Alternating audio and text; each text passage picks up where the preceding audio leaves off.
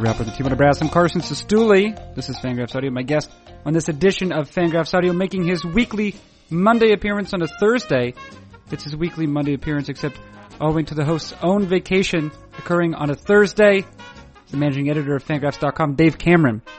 Dave Cameron is the guest on this edition of the program, as he does in every one of his appearances. Dave Cameron endeavors here to analyze all baseball of particular note. This past weekend, in either Cambridge, Massachusetts, or Boston, Massachusetts, one or the other, the Sabre Seminar event, the sixth of them, the Sabre Seminar event, took place featuring some of the more notable members of the public-facing baseball analytics community, as well as members of teams themselves, including, for example, Boston Red Sox president Dave Dombrowski. Cameron provides a summary of the event with a closer examination of two presentations in particular on the likely causes of the home run spike in baseball this year, which has seen the league produce 24% more home runs at this point in the season than last year. On Thursday, the Toronto Blue Jays fired not only scouting director Brian Parker, but also national cross-checker Blake Davis. This less than a year after former Toronto Blue Jays GM Alex Anthopoulos left the team following the arrival of first-year president Mark Shapiro. It seems like quite a bit of turnover for a team that has had considerable success in the last couple years after an even considerably longer drought. I asked Cameron if this is unusual, and he answers that question, saying it's not as unusual as you might think. That's not all, of course. Cameron also provides a brief but inarguably accurate characterization of this program itself. It's a thing that exists. No one really knows why it exists. It's a little silly. Those aspersions and others just like it cast in the conversation to follow. However, before we enjoy that, we must enjoy even more a sponsor's message. The sponsor is SeatGeek and SeatGeek.com. Have you ever been frustrated trying to buy tickets online? Find yourself afflicted by equal parts work and hassle? Then it is likely uh, that you have not utilized SeatGeek. What SeatGeek does is to take all the available tickets from other sites to aggregate them into one place, giving customers the ultimate opportunity to save both time and money.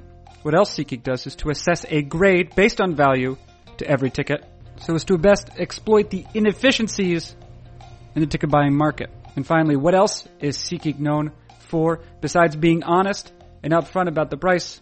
Unlike StubHub, for example, which I'll say like that, StubHub, what SeatGeek does is to show you the full ticket price from the beginning to the end of the transaction, never surprising you with fees, mysterious fees at checkout. For having endured this message, listeners can treat themselves to a $20 rebate on their first SeatGeek purchase. Here's how you claim it. What you do is you download the free SeatGeek app. You go to the settings tab and click add a promo code. Enter the promo code FANGRAPHS. That's F-A-N-G-R-A-P-H-S, FANGRAPHS. SeatGeek will send you $20 after you've made your first ticket purchase. Download that free SeatGeek app. Download the free SeatGeek app. Download the free SeatGeek app and enter the promo code FANGRAPHS today at your nearest possible convenience. With which we have now completed the sponsor's message and almost the entire introduction. What is it? It is Fangraphs Audio. Who does it feature? Managing editor of Fangraphs, Dave Cameron. When does it begin? Right now.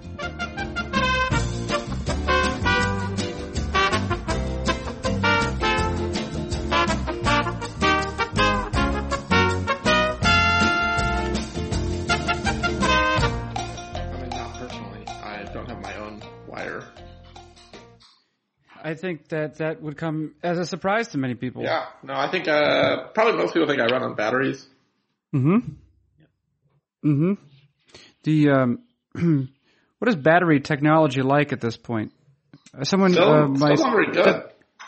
it's what Still not very good. my um my my stepfather said the words ion battery the other day. Okay, that's a thing. Does that mean anything? yeah, it means it's a battery charged by ions. Oh, okay. That's a good battery. No, I don't. I'm not a battery expert. I do know that like uh isn't that like part of the big revolution with Tesla? Is they're trying to make these like a battery factory, or what they call it, a gigafactory, where they can make these uh, battery packs for their cars that'll theoretically revolutionize um, auto trans transportation and like make them swappable. And but that's like been the big holdback of like you know people have been wanting uh, electric cars forever, but the batteries just aren't very good Right. you know, same thing with phones, right? Like we we have like phones that can do everything for you except for stay charged for more than an hour. Uh, this is typically, uh, I typically reserve the beginning part of the show for a segment or a quasi segment known as Practical Analytics, Dave, Uh, yeah. where we apply the same sort of um, um, analytical bent of mind to reality uh, that we're accustomed to applying to baseball. Uh, I do have a question for that, but I'm going to reserve it for the end because uh, even for my tastes, uh, it's a bit irreverent or Uh, irrelevant. Irrelevant is actually the word I mean. It's not because you got yelled at and told to move it to the end. No, I don't. Uh, no, it's not. It just uh, it's even it's even preposterous for me. It just concerns gutters versus French drains. It's uh, it's yeah, it's but that's, that, there's nothing practical about this. So you're just you're just asking for free advice. Yeah, that's exactly right. So what I would uh, what I would actually like to do is I would like to begin uh, begin well. Uh, I guess in in some ways I'm going to need a um, a recap, I suppose, of the week or week plus. I I've been gone since last Friday, but. Uh, let's start. I would like to hear a, a bit of a summary about Sabre Seminar, which was held, I believe, this past weekend in Cambridge, Massachusetts, or Boston, Massachusetts, and featured um, featured yourself and other uh, other other other names familiar to listeners of the program. Uh, it featured other people, and then I was there too. Uh, yeah, so it was, it's the sixth annual Sabre seminar. So, um, I think the actual name of it is what the Sabermetric Scouting and the Science of Baseball. So it's, uh, not just necessarily a, a nerdy analytics conference, but it is, um, uh, one that attracts many of the brightest and, um, most well, the, the, best experts in their field, right? So you had Alan Nathan, who's the physicist of kind of the, the physicist for all of baseball and kind of uh, generally accepted as the guy who knows the most about this kind of stuff or physics related matters when it comes to baseball. You had a whole bunch of uh, actual doctors, uh, including uh, a guy who was the team physician for the Red Sox for a decade. Um, so you have like, you know, people with real qualifications giving educated uh, presentations on a wide variety of topics. And then you had schlubs like me. Right, Schwab's. Yeah. So this is this is a little bit. So of course, uh, every year around this time, maybe uh, it it might. I think it was a few weeks ago. There's also the um, there's also the actual there's what the Sabre Convention, which is a an event sponsored by the Society for American Baseball Research, which also hosts um, talks and presentations. However, these are these are typically delivered by um, I'm not going to say just members of the organization, but they tend not to be they tend not to be involved um, in baseball per se. Sure, the lay people. The lay people, sure, right, and I, and many people derive satisfaction from that event, and that's fine. What you, but what uh, what it seems that you're suggesting, Sabre Seminar typically uh, has research projects delivered by people who um, who are intimately engaged in the game, and also I think it's not the, it's it's less historical, right, and everything really does have some some sort of analytical uh, bent to it. Yeah, I mean, this is definitely more forward looking. I mean, so like, uh, Meredith Wills, who's an astrophysicist, uh, gave a talk on, uh, the best catchers of all time defensively. So that there was like some history, but that's definitely the minority. Most of it was, uh, generated around like the current game, the future game, where the game's going. So you had like Brian Mills, uh, who's a professor, uh, of economics at the University of Florida. He gave a talk on the strike zone and how it's changing and how that might be impacting uh, the home run. Alan Nathan, as I mentioned, was there. He gave a talk about potential for the juiced ball, which is a big conversation point at the moment. Um, you Dave Dombrowski from the Red Sox happened to come and kind of take some questions from the audience. Uh, uh, the Red Sox uh, scouting uh, team, essentially, their international director, their amateur director, the pro scouting uh, director, they all came and took questions. John Baker and Brian Bannister, recently retired major league players, uh, came and gave a talk. Uh, so was a you know a wide range of um, of uh, uh, people from different aspects of the game, but lots of them with legitimate credentials to be up there speaking. And, and what were you there doing? Uh, making jokes, basically. I do what they call the outro every year, so I'm the last thing on the schedule, 4.30 on Sunday, for the people who haven't been smart enough to buy a plane ticket and stick around to the bitter end, I get up there and make jokes take questions and have But yeah, have, has this seen you? But you've, I think you've talked with Ben Lindbergh at this point. Yeah, Mitchell Lichtman and I did it a few years ago, and uh, Ben Lindbergh and I have done it this year. Ben decided to record an effectively wild podcast live with Sam Miller and John Baker uh, and David Aardsma, who happened to attend. He just came as an attendee, uh, and so they were on their podcast. So I guess Ben decided he would rather talk to Sam on Saturday than me on Sunday. But that's fine, Ben. I'm not bitter at all. So wait, did you just uh, did you just, were you just there by yourself? Yeah, I did the outro by myself. And the first Huh. question was from David Aardsma, so I had a, I had a good good chat with David Aardsma in public. David Aardsma, you know, I don't necessarily know uh, anything is going to be the answer about David Aardsma as a person. I do know that he had uh, some. I I remember, I think, reasonably effective seasons as a as a uh, relief pitcher. Is that right? He had a couple good years as a closer. He always struck a lot of guys out, but his command was iffy. But then, like for about an 18 month stretch, he ironed out his command just enough to rack up a bunch of saves. Yeah. Now, was that around his tenure with? He played with the White Sox at one point. Yeah, he's played with a lot of teams. I think he's played with Okay. nine teams in eight years. Uh, he primarily uh, had his, did his best work in Seattle. Oh, okay. All right. Uh, and uh, was there any? Does he know why he succeeded then as opposed to other times? Not really. He basically just said, I threw enough strikes. And what uh, what did Dave Aardsma ask you? Uh, so he asked about the concept of replacement level and platoons. So he pointed out that uh, a player, and I think he might have even used Nick Markakis' name, that his agent had pointed to him and said, War undervalues uh, players who are not pinch hit for because they are good enough to stay in the game for the entire time. So a guy like Nick Markakis, who will have to face good left-handed relief pitching late in the game and will have his numbers driven down, uh, is hurt by war, according to this theory, versus a guy who's a platoon guy, like maybe say Matt Joyce, who gets pinch hit for against that lefty and doesn't have that at bat. Um, and so they were, he, his point and his agent's point to him that he was basically asking on behalf of his agent is have we accounted for the fact or are we overrating full-time players who just take the field every day? And then at that point I kind of explained the barrier for replacement level is very, very low. So if you just take the field and not entirely embarrass yourself, you get some credit just for that. Uh, and I explained to him kind of the difference between average and replacement level and why we use replacement level just for that reason, to give players who play uh, and play above, you know, a very low threshold, a uh, a minimum level of uh, kind of reward for taking the field. There is probably some advantage to, uh, I mean, in having players who who um, do you know have to, to the degree that we can measure it, who have um, less of a, of a platoon split, right? Because then you're not pinch hitting for them, and that way you can utilize the roster spot in some other way. Right. So especially I think now in this day and age of like uh, eight man bullpens where most teams now are carrying 13 pitchers or at least 12, um, you are in a position where bench position player, uh, roster, roster spots are at a premium. So if you're platooning at multiple positions, you probably don't have the flexibility to, you know, uh, run out a decent lineup there. Uh, if someone gets injured and you can really be put in a, in a tough position, uh, if, if the game goes into extra innings. Um, so I think if you can have, if you're, if you're going to run a really large pitching staff because you want to mix and match on the pitching side, it makes it harder to do that on the, on the offensive side. You can basically pick one side of the ball and say, I want to play the matchups on this side. Uh, historically teams ran them on the hitting side. Lately they've been running them on the pitching side.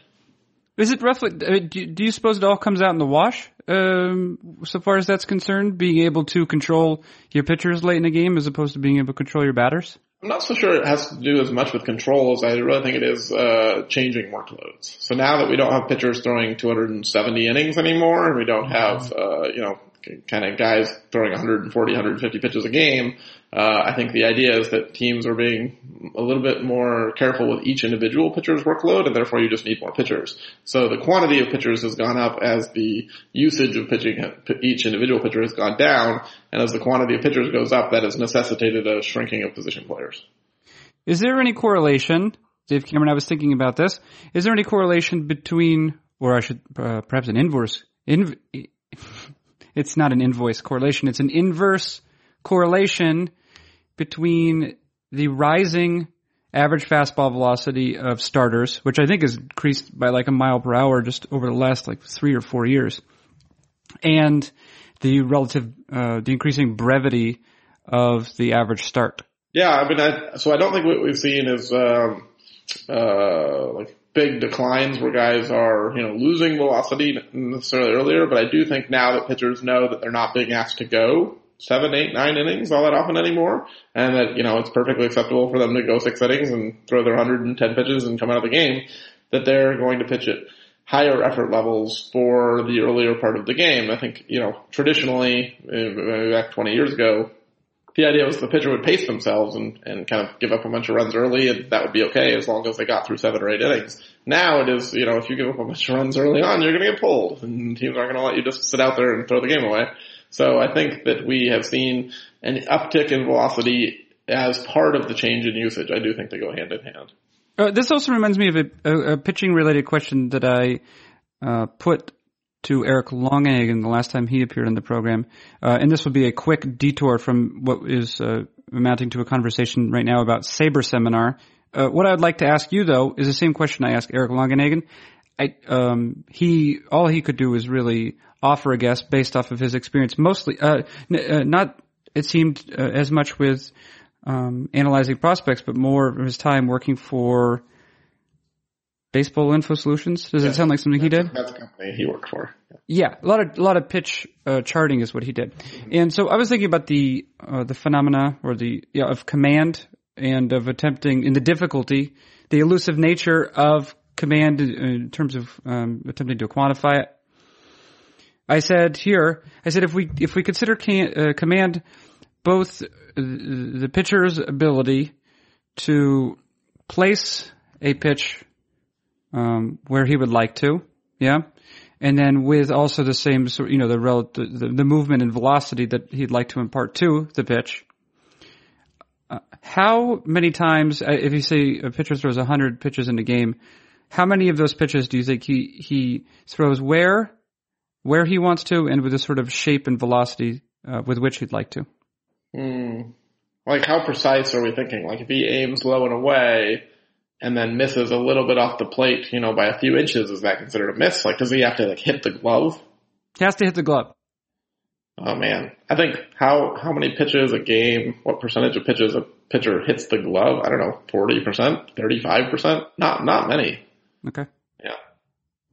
We could fi- we could figure it out. I was trying to think like, well, no. So I was saying eighty grade command, like if, an exhibition of eighty grade command. Like, how uh, often do you think Clayton Kershaw does it? Maybe sixty percent of the time, sixty five percent of the time. Okay. What did Eric say? He said uh, he said two thirds. Okay, so yeah, we're we're guessing on the same lines. And probably uh, so. And then a listener uh, brought to my attention, or our, our attention, Eric as well, uh, a quote from Greg Maddux, who who who said sixty five as well, and he seems probably the most. Yeah, I would defer to him more than I would to Eric. yeah, I know. Well, that's a good point. Although it's to be fair.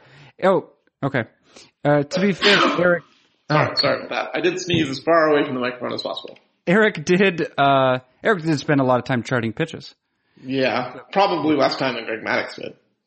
That's also a good point. Yeah. How, how many? Uh, I mean, a pitcher on his way up, especially, right? He spends a lot of time charting games. Yeah, and I think Maddux was notorious for like keeping notebooks and like uh having his own kind of research and and tracking what every hitter did. So I think probably more than even most pitchers, Greg Maddux watched a lot of pitches. Right. And uh, like many of us uh, in, uh, who work for uh, a site like Fangraphs, for example, or just enjoy a site like Fangraphs, he wore glasses. This is what this is what Greg Maddux said. He said, "This is the way I look at it," uh, and this is uh, cur- uh, courtesy uh, concerned reader, concerned listener Rob Friedman. Uh, maybe from yeah. Anyway, it's from another site. Uh, this is the way I look at it. If you can put the ball where you want two out of three times, that's a very low percentage chance. There's a very low percentage chance you'll get hurt. Take 100 pitches in the game, say 66, I can put exactly where I want. That leaves 34. About half of those, say 17, will be so bad, bounced curveballs, things like that, that the guy's not going to swing. Now I'm down to 17 pitches out of that 100 that I have to get away with. Yeah, that's an interesting way of looking at it. I had never heard that quote, but that's kind of a fascinating, fascinating idea. And like, uh, it would be interesting to see, I mean, uh, if we could figure out like which pitchers kind of have to get away with the most pitches per game, hmm uh, that would actually be kind of a fun metric. Yeah. Yeah, right. Those are the pitches that you what you've misplaced in a way that's dangerous to, Right. and and presumably, um, I mean, not in every case, right? But that's 17 bitches, and of course, a guy with with worse command, that's going to be a higher number probably. Yep.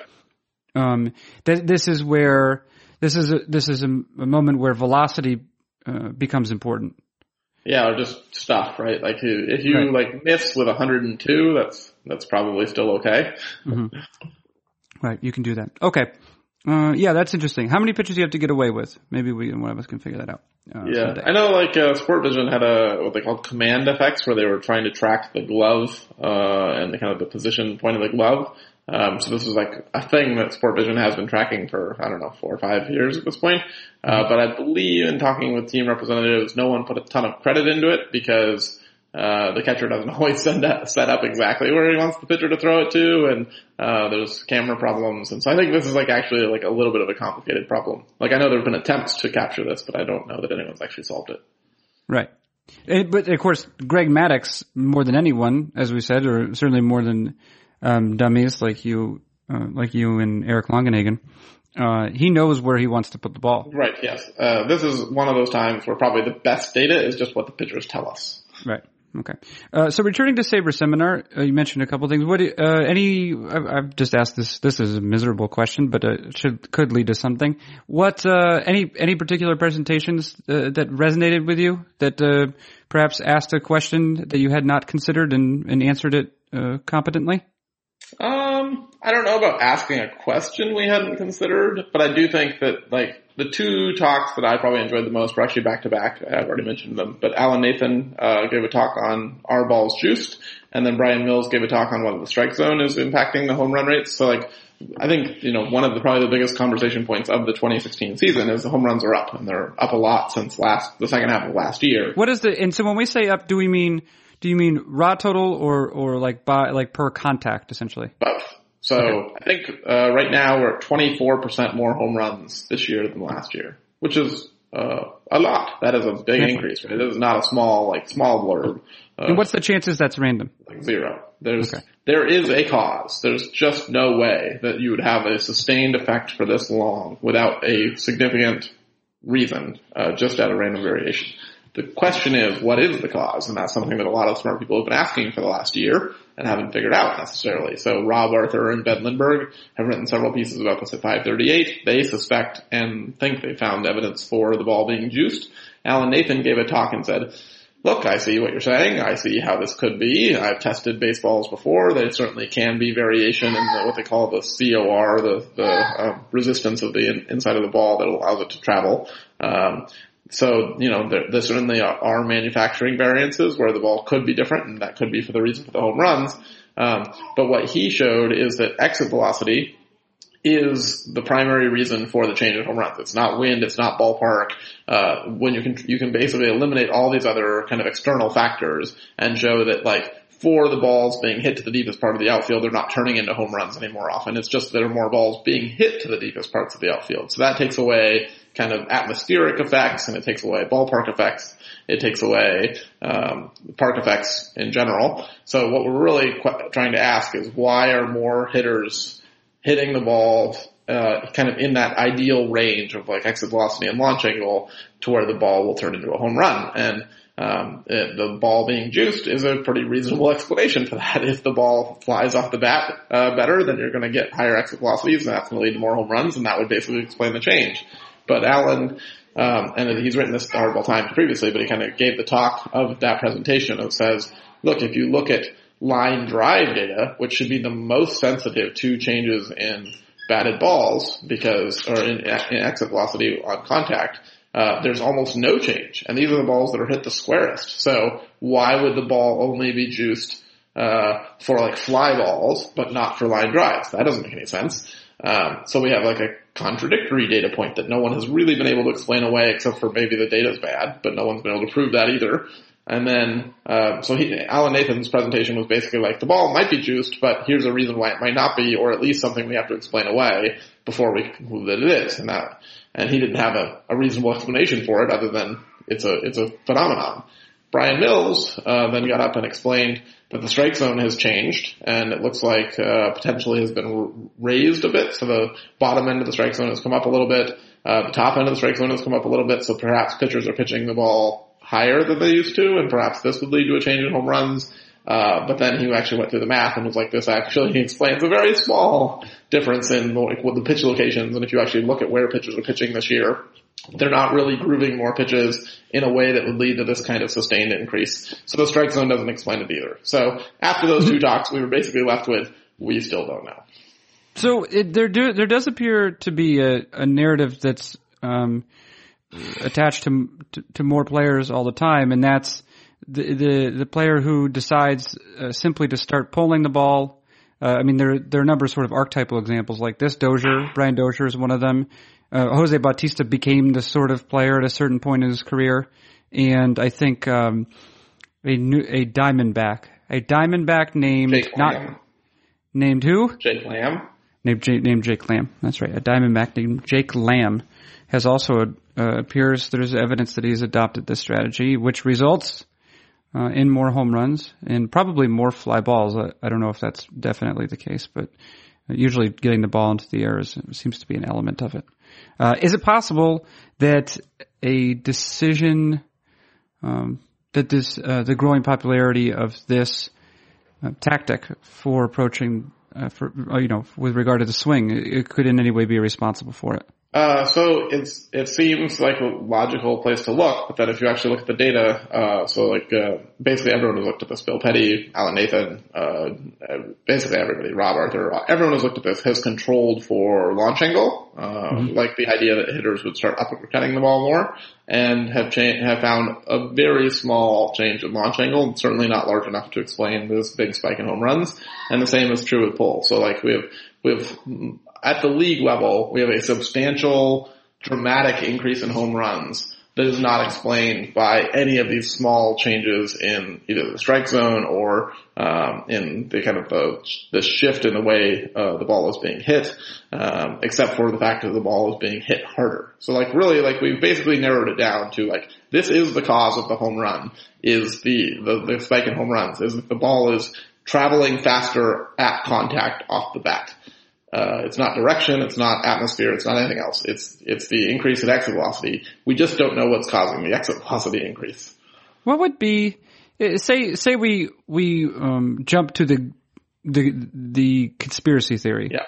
what i I mean what what is the what is a legitimate I mean it's probably a contradiction what is the most legitimate seeming conspiracy? What would be the incentive? And, and by whom? So I think the conspiracy theory isn't necessarily so much a conspiracy as much as it is a um an understanding of how baseballs are manufactured and the fact that this can happen without uh, someone deciding to enforce this action intentionally. So like Alan Nathan during his talk, he said he found or someone uh, found some baseballs from the 1970s, and like 12 years ago, he went and tested them in a lab, and they have like a scientific model for testing the COR of a baseball, and they found a pretty wide variance uh, in between the CORs of these old baseballs. And then they tested some recent ones, and the variance is much smaller. But the allow in the actual league rules, the allowable variance in the core of the baseball is actually very large. Like, uh, so, like Rawlings, the who manufactures the ball, uh, could say, look, you know, this is not a significant enough change in the COR of the baseballs we're manufacturing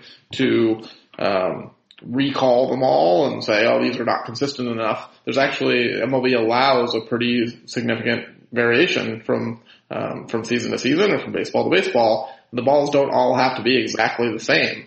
Um, and the testing procedures for them are a little bit strange in terms of how they measure uh, what's in the acceptable range. So I think the most likely, from my perspective, um, kind of story that would that would make sense and fit the facts as we know them is something changed in the manufacturing that wasn't intentional. So this isn't Major League Baseball calling Rawlings and saying, "We want you to juice the ball and don't tell anyone about it."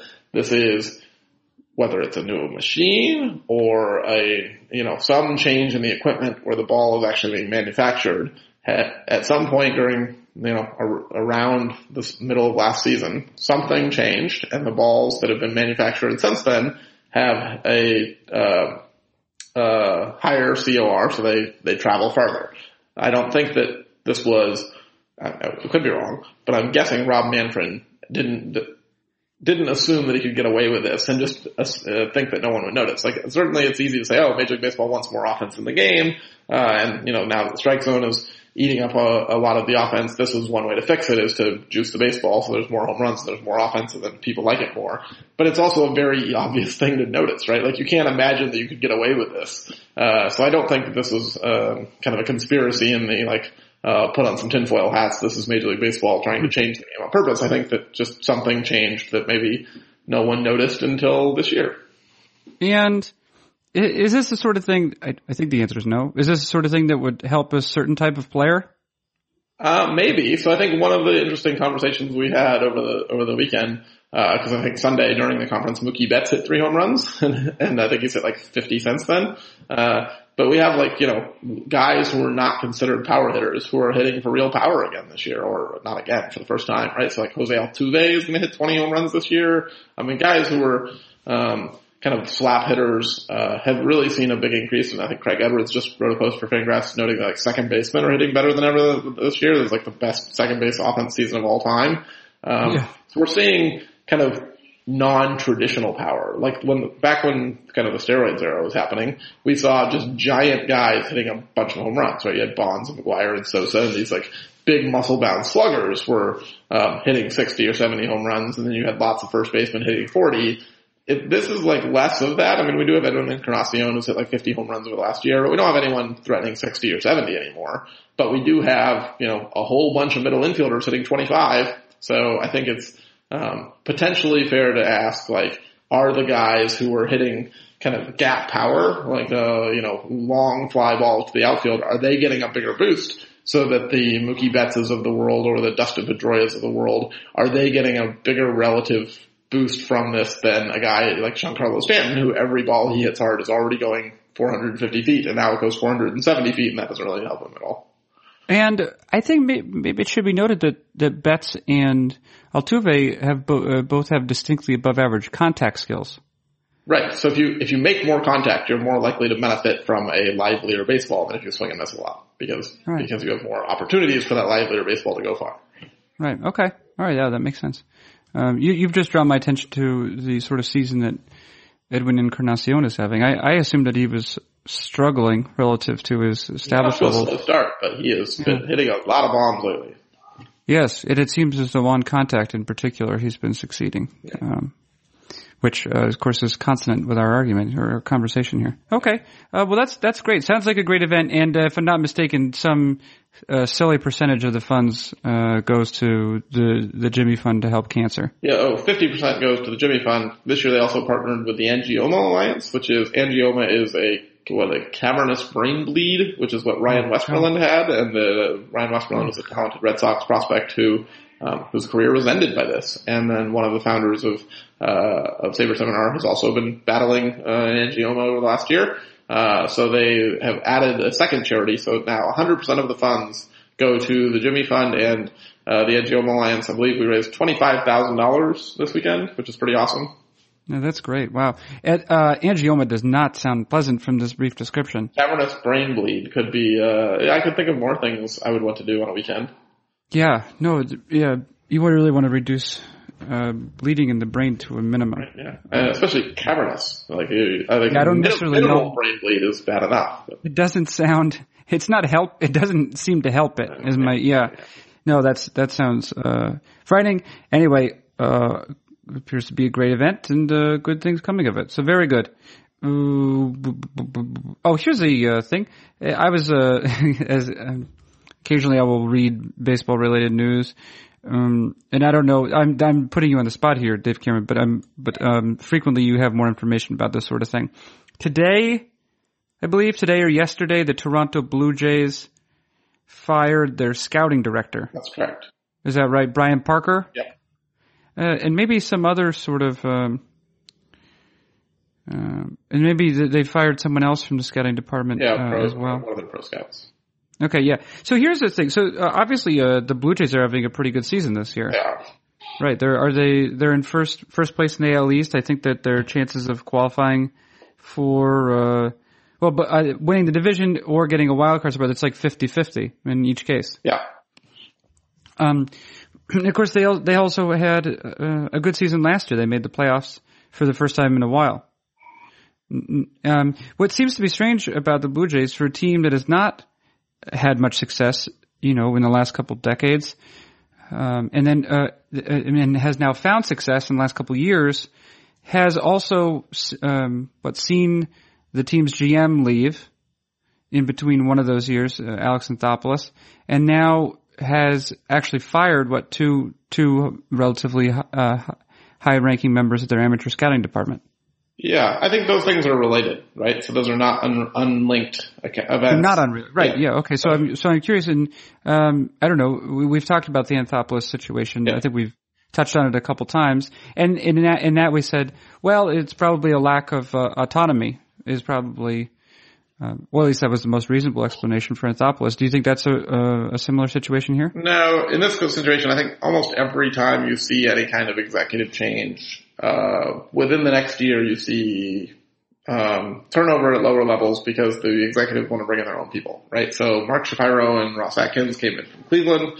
Um, what generally what happens is when a team uh, hires people away from another organization, the organization who's losing the, like in this case, Atkins, would put a prohibition and say, okay, you're allowed to take our assistant GM and make him your GM, but you're only allowed to take one other person from our organization in the next 12 months, uh, or sometimes two other people. They put a, basically a limit so that the whole organization doesn't get raided and leave with the guy who's leaving.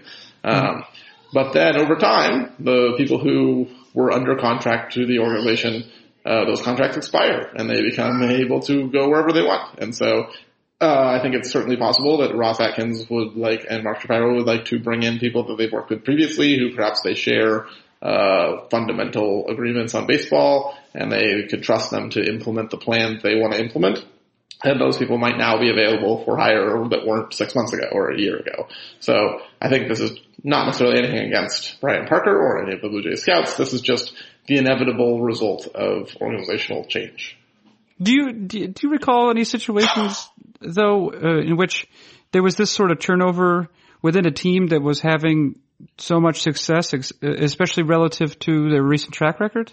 I mean, I think you could point to the Dodgers a few years ago, right? Like uh, when yeah. Colletti was fired, they weren't necessarily coming off a terrible season. I don't believe they had been like recently okay because they had spent a ton of money and they didn't spend it well. Um, but then Andrew Friedman and Farhan Zaidi came in and basically changed the entire front office and kind of uh, uh, you know, had success since then.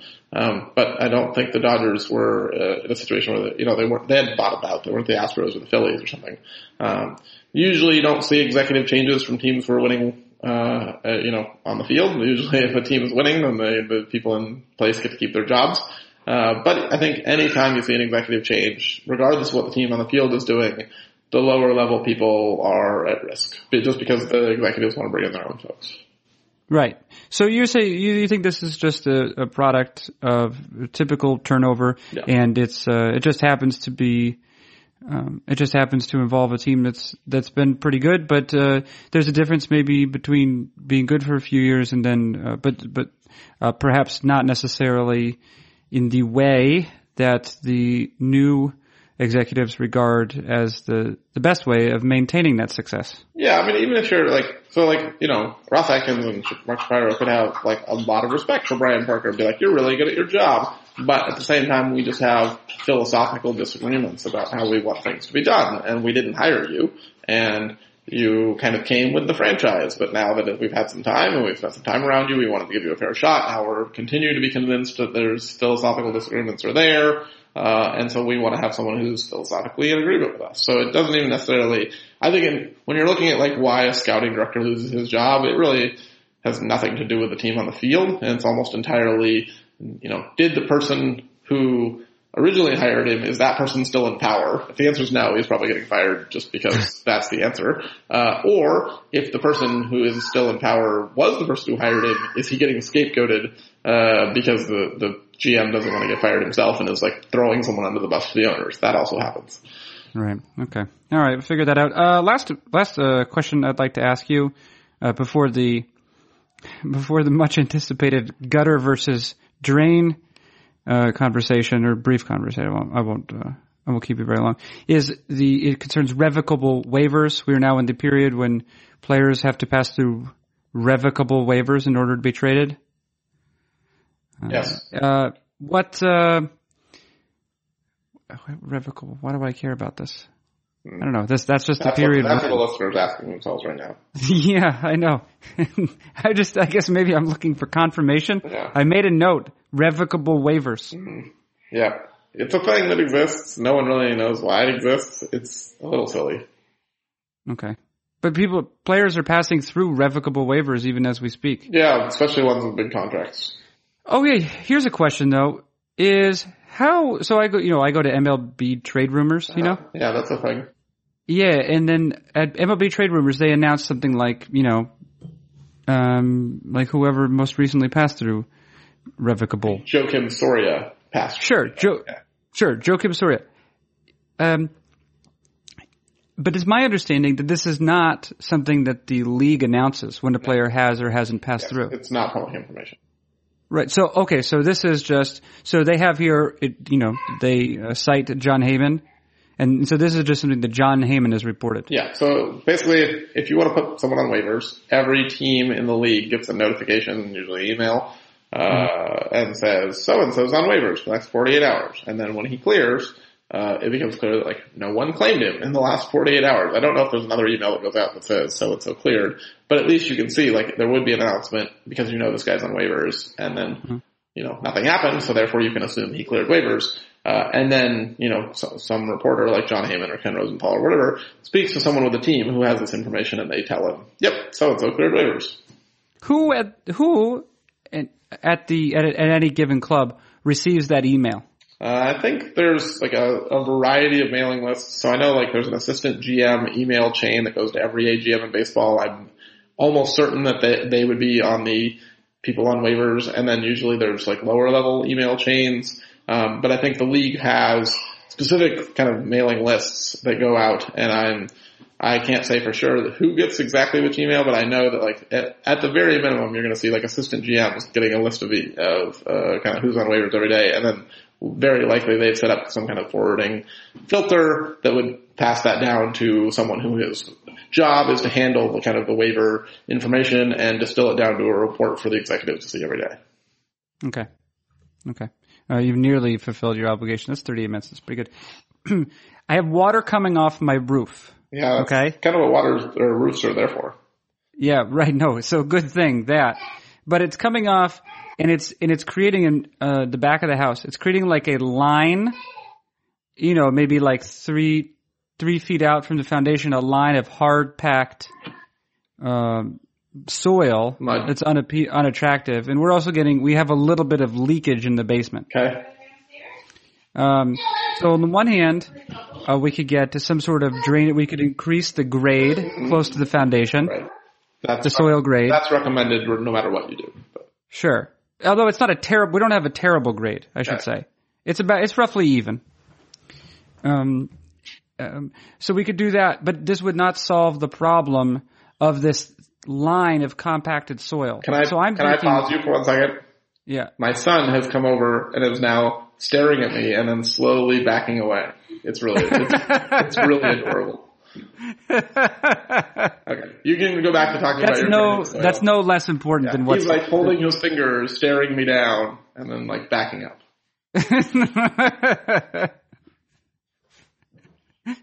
uh, sure. Yeah, I don't know. So then I got, so I say if, if I'm going to do one or the other, I'm thinking gutter because I can control the water coming off the roof and then I could even maybe send it into a rain Barrel? barrel. Yes. You could do, so I know people who have rain barrels. I do not know any people who think that their rain barrels are particularly good investments that they're happy with. Oh, really? Because I think uh, like well, rainwater isn't necessarily um, a super efficient way. Like rain barrels aren't a super efficient way of collecting it. So like if you if it rains a lot, your barrel fills up, and then you don't get any of the surplus from the massive storm because you didn't go empty your barrel because it's raining. And you didn't want to go outside in the rain and like empty your barrel into some other jug or compartment or whatever. And there's no like pumping system. I mean, there might be, but most people don't have like systems to drain the barrel for you. And then like if it doesn't rain, your barrel is useless. So, uh, so I think I would probably in your case not be super incentivized to go for rain barrels. Wait, wait, what, but don't you just use the water? You just use the water. Right, It's but in like, the barrel. but if you're only ca- so like say you have over a hundred gallon rain barrel or something, uh, and there's like a massive storm, so you get a hundred gallons uh, Of per, water. per storm, uh, you are not going to be collecting enough water to justify the investment of your rain barrel for quite a long time. Like the payoff of like, okay, you saved some water, but this cost you like a, you know, a rain barrel system up front. You could have just, you know, bought a lot of water with your money that was like, Oh yeah, that's right. Well, how much does a rain barrel cost? I think they're not, they're a few hundred bucks plus you have to like have the setup Oh. and, and they're not super cheap. Ah, that's more than I was expecting you to say. I mean, I could be wrong because I haven't personally looked at rain barrels in a while, but No, I, no, you could I- be wrong. I have some neighbors who have a rain barrel. I think they said they spent a few hundred dollars setting up. Well, I guess I wouldn't be doing it entirely because of cost. I would be doing it to address the part of me that is afflicted by being that is afflicted by my presence on the earth, and that I'm probably slowly ruining the earth be, just because I'm here. Yeah, I mean, you can do it to offset your guilt if you'd like, or you can just like, you know, send some money to someone in California who actually needs to buy some water. They need water. In, in Maine, I don't should think you have a significant water crisis. No, they should also just move if they're in California because their property is also really expensive. That's true. Yeah. All right. Well, that's great, Dave Cameron. I, Happy, That's happy great, to Dave. like just uh, rain on your parade, but with uh, uh, the kind of rain that you can't collect in a barrel. topical joke. Hey, listen, you fulfilled your, you've totally fulfilled your obligation, Dave Cameron. I'm excited about that. Okay, all right. Well, thank you for joining us. Welcome for joining me. That has been. We will not. You will not be here Monday. Instead, I believe Sam Miller will appear on the Oh. program. I had a really lovely dinner with Sam Miller on Sunday. Oh, what a pleasant guy, right? Yeah, it's true. Um, yeah, so, so, but we'll say goodbye to you in a second. We'll stick around for one second. I, in the meantime, however, I will say that has been Dave Cameron, managing editor of Fangraphs.com. I'm Carson Cistulli. Has been Fangraphs Audio.